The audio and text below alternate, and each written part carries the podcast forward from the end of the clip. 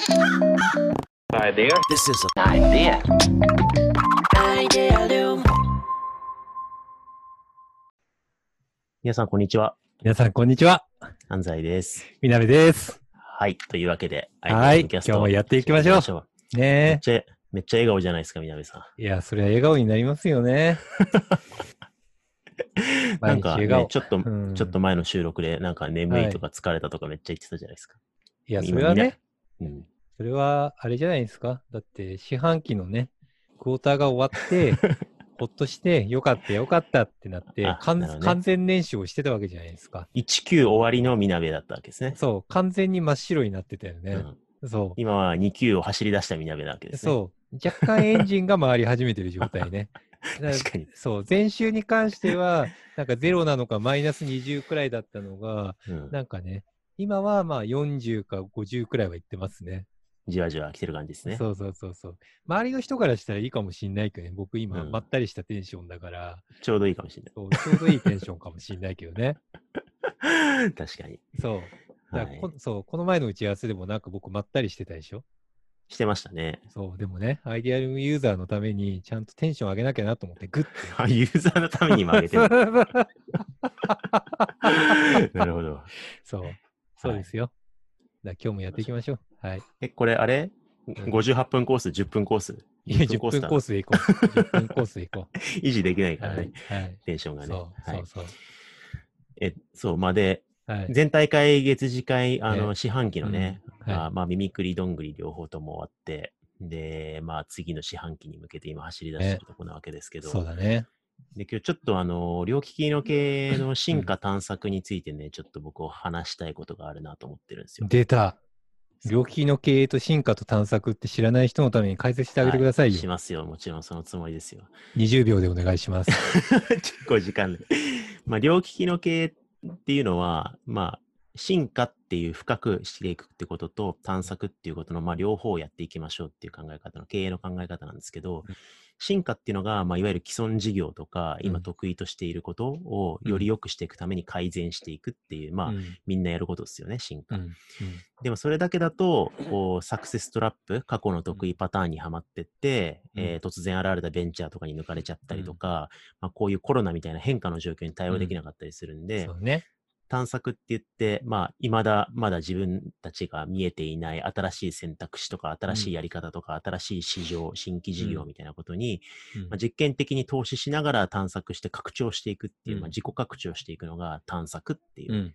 その両方やりましょうっていうのが両利きの経営って考え方。うん。で、で、まあ、大企業とかだったら部署ごとにね、進化をやるき部署と探索をやる部署って分けたりするんですけど、新規事業開発部門みたいなね。そうそうそうそう、で、それも一つのハウなんですけど、耳ぐりは、あの、それを全員でやろうぜっていうので、うんうん組織としても両利きやるし、うん。か各チームもチームごとに両利きやるし、うん。一人一人も個人として進化テーマ、探索テーマを設定して、うん。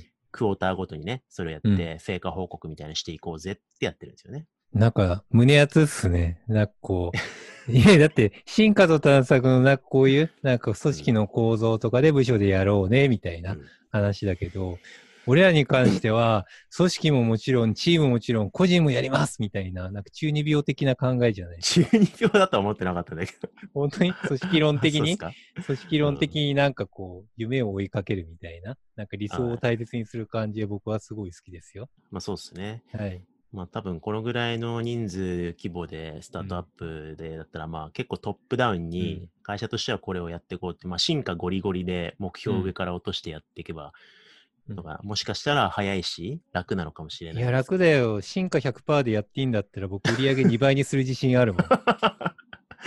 これ、マジね。計画だったら、遊びでだったら本当に2倍でこれいけるわって確最初にもともと経営計画立てた時に2倍弱ぐらいの目標値が算出されたけど、あえてうん半半分にしたんですもんね。そうですね。すっげえ削ったから。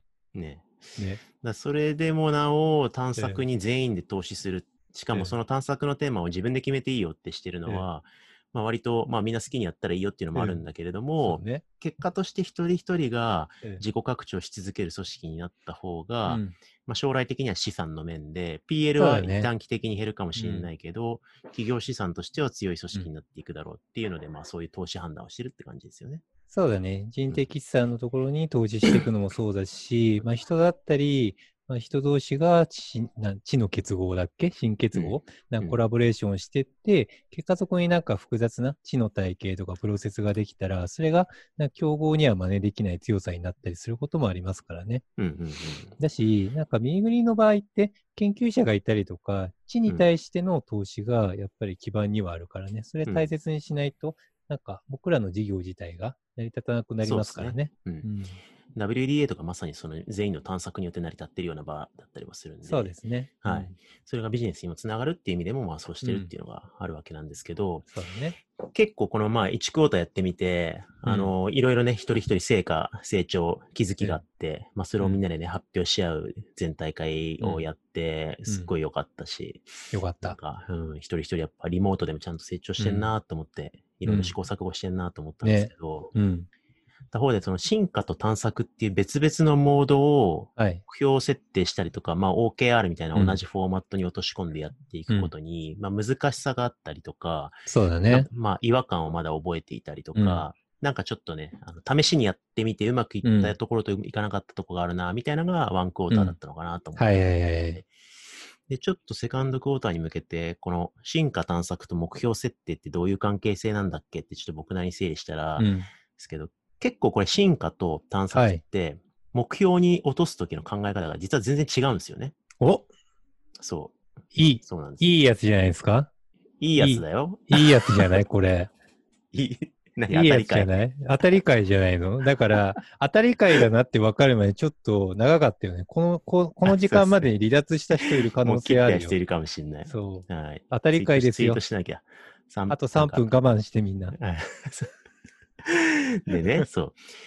いや、進化っていうのは、結構目標立てやすいんですよ。で、はい。さっきも言った通り、まあ、今の既存のものを上手になっていくやり方なんで、はい。まあ、それこ、それぞれ皆さん、こう、部署とかね、チームがあって、で、自分の、まあ、担当業務があって、ロールがあって、まあ、うちだったらね、あの、うんプロジェクトマネジメントがロールですとか、うん。まあ、ワークショップデザインしてファシリテーションするのがロールですとか、うん。まあ、どんぐりだったらクリエイティブですとかね、セールス専門ですとかいろいろいるじゃないですか。うん。いるね。で、自分のその元々の、まあ、専門領域、ロールうん。とか業務のパフォーマンスを改善向上させるために、うん。自分は何ができるようになりたいのか、なっていたいのか、なるべきなのかって、うん。まあ、絶対みんなあるはずじゃないですか。うん。企業にね。ビジネスパーソンとして市場価値があって、そうね。より高い仕事をしていくためにはって言って、だからまあ、大体マネージャーとのワンワンの中で、PM としてまだちょっとここが弱いよねとか、うん。いいワークショップできるようになったけど、こういう案件の時もっとこうできるといいよねとか、まあ絶対何かしらあるはずなんで、うん。ら3ヶ月後どうなっていたいのかみたいなことって、まあ、結構達成型の目標、到達点として設定しやすいんですよね。あれだよね。問題解決思考寄りだよね。理想の状態があったときに、その差分で、なんか、プロジェクトマネージメントでこういうエラーがあったから今度は起きないようにしましょうだったりとか、数値達成にあたって、な今回はこれくらい時間がかかったのをもうちょい効率化して削減しましょうとか、うんなんか。すごい、なんか分かりやすい立て方ではありますよね。そうですね。うん。だから成長目標、達成目標みたいなのが、まあこの3ヶ月でこれに自分は PDCA 回して試行錯誤して上手になっていくってやりやすいのが進化目標なんですけど、うん。同じノリで探索の目標を立てようとするとううんまくいかないんですよね。いや、難しいよ。無理だよ。そううん。そもそも探索って結構元々の理論とか概念のあの羊をたどるとうん面白いんですけど、ええ知の知の探索って、うんまあ、例えばあの入山先生の世界標準の経営理論っていう超分厚い経営はいあのイケメンのね書ね。そう毎回イケメンの話って言って。一回このタイミングでみんな入山先生の顔ググっちゃうじゃん。離脱しちゃうじゃん、ラジオから。確かにググっていただいていいんですけど。確かにね。はい。まあいいいいんですけど。はい。で、まあ、探索って、その、もともとその経営理論の中の、中でも、経済学的考え方に対するこうアンチ的なのが知の探索の考え方なんですよ。ええ経済学の考え方って、もう企業にいる人間みんなは、もう先のことが世界が見通せていて、はいその中で一番ベストな合理なせん合理的な選択肢を選べるっていうふうに、はい置くんですよね、経済学って。あまあそうですね。そう。うんだけど実際の人間ってうん企業の中で取り得る選択肢とか、まあ、自分のキャリア上の選択肢ってうん一部しか見えてなくて、もう曇った世界の中で一部の視界の中で動いてるわけじゃないですか。うん。だからこう、1年後に自分が何が見えてるかっていうことすら実は見えていなくって、そうね。うん、その中でちょっとずつちょっとずつその自分の狭い視野を広げていったりとか、偶発的な何かの中でこう、新しいことを知ったりとか、うんまあ、しながら新しい自分とか新しい選択肢に出会っていくっていうのが、うん。まあ、人間の実際の学習の実態じゃないですか。そうね。でそう考えると、今の自分の視界の中でこれを上手になっていきたいって立てる進化目標、達成目標だけにとらわれると、新しい自分が生まれなくなるんですよね。はいはいはい。だからこう、その視野を広げるために何に実験的投資をしていくのかっていうのが、はいまあはいはいはい一番探索である。すげえ理解した、先生の言いたいことは。そう。だから、1年後にこうなってるぞって、原理的に言えないんですよ、探索目標って、基本的には。うん。だから自然と、えっと、こう、なんだろうな、えー今興味あることの問いベース、何が今自分が解き明かしたいんだろうとか探求したいんだろうっていう問いを起点にして、で、当面、一旦こういう方向に探っていきたいなっていう形で、手探り的にやっていかざるを得ないんで、うん。クォーターごとにまあテーマが変わるっていうのは当たり前で、なんかそういう形で、多分い3ヶ月後の自分は違う探索のテーマが設定できるはずで、はいはいはいじわじわじわじわやっていくもんなんですよね。あ、そうですね。うん。わかる。だって、探索でじわじわやって、で、それでもうこれで投資して、仕組みもできたし、これやっていけばもうじわじわもっといくし、数値もいくようになるなと思ったら、もうそれ進化ですからね。そうですね。うん。そうそうそう。なんで、ちょっと目標の立て方のモードを変えないといけない。うん。進化は、えー自分のロールベース、業務ベースで、た到達目標を逆算的にやる。うん探索は今の問い起点で、当面探求していくテーマを定めるみたいな感じでやると。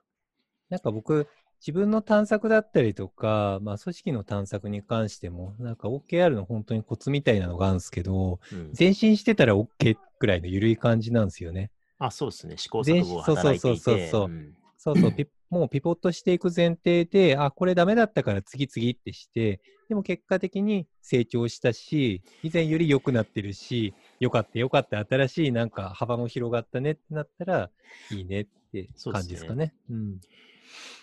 で、そうすると多分ね、次に生まれる疑問は、うんじゃあ、進化の方は OKR 設定して、ゴリゴリ回していけばいいけど、探索って別に OKR 設定しなくていいんじゃねっていう考え方もできると思うんですよ。はいはいはい。で、確かにそれも、まあ、一つの考え方としてはありかもしれないなと思うんですけど、これ別のポッドキャストでも話したんですけど、うん確かに OKR とか別に定義したりとか、探索テーマとか掲げなくても、日々偶発的に起き、視界拡張って起きていくから、うん。探索ってまあミクロには毎日起きるんですよね。うん。けど、その偶発的な探索に身を任せるのはそれはそれで楽しいし、うん。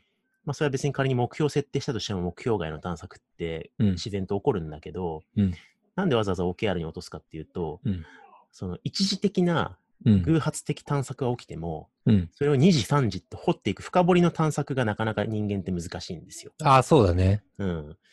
だから、それって、あの、大学院生が内発的に研究テーマ設定するんだけど、指導教科に放置されたりすると2年間うん研究が全く進まないと一緒でうん、やっぱ一定こっちに拡張していきたいかもなーみたいな探索のテーマがあったら、それはやっぱり表明して、はい。で、それに対して、なんか、何でもいいんですよ。論文は、はい新しい論文を週に1本は読まないとなとか、はい。なるべくこの領域の新しい人に会うとか、はい。なんかちょっと深掘るための圧をかけていかないと、二次探索、三次探索が起きないんですよね。うんあのね、それあるんですよ。OKR が、な結果的にさっき成長したり山登れば OK みたいにしたいじゃないですか。うん。でも、いつまで経っても山登らなかったり、なんか新しい探求が進んでない人のパターンがあって、うん。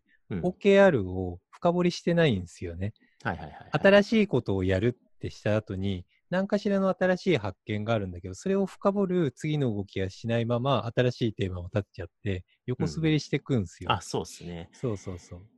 だから、あの、ずーっと浅く薄い自分の関心テーマみたいなのが横滑りし続けてて、何者かよくわからんみたいになってて、そうそうそういや、いや、だからもうね、か簡単、すごい、目標設定とか言うからすごい難しく思うんだけど、簡単な話で、ちょっと、なんか、バスケを1ヶ月やっていましたって。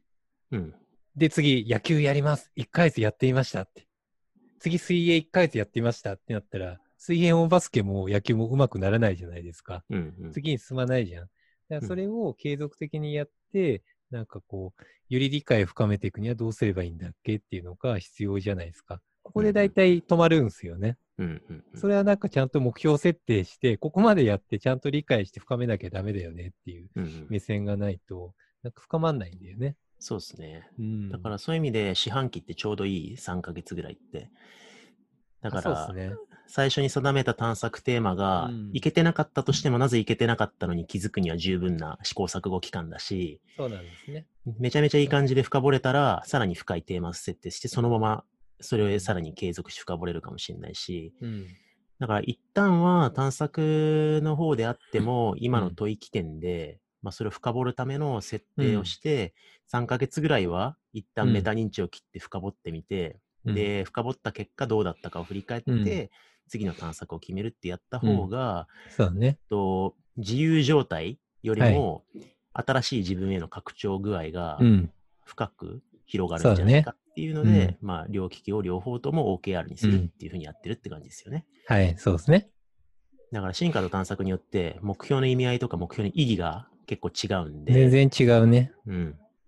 それをね、僕自身も一級やってみて、振り返って今言語化できてきたところだったんで、うんちょっと今マネージャーとかメンバーとかみんなで改めて確認しながら、ちょっと2級のね、進化探索をもうちょっとより良いものにできるといいなと思ってるって感じですね。いいっすね。OKR がうまくいくと、要はそれって、その人の学びの目標みたいな話なんで、うん。なんか、より学習を進めていくにあたって、うまいこと活用できるといいっすね。うん。まあそんな、あの気づきがあったので、ちょっと喋ってみたっていう感じで。はい。終わらせにかかってるね。だってもう15分以上喋ってるから。ほんとだ。終わろう。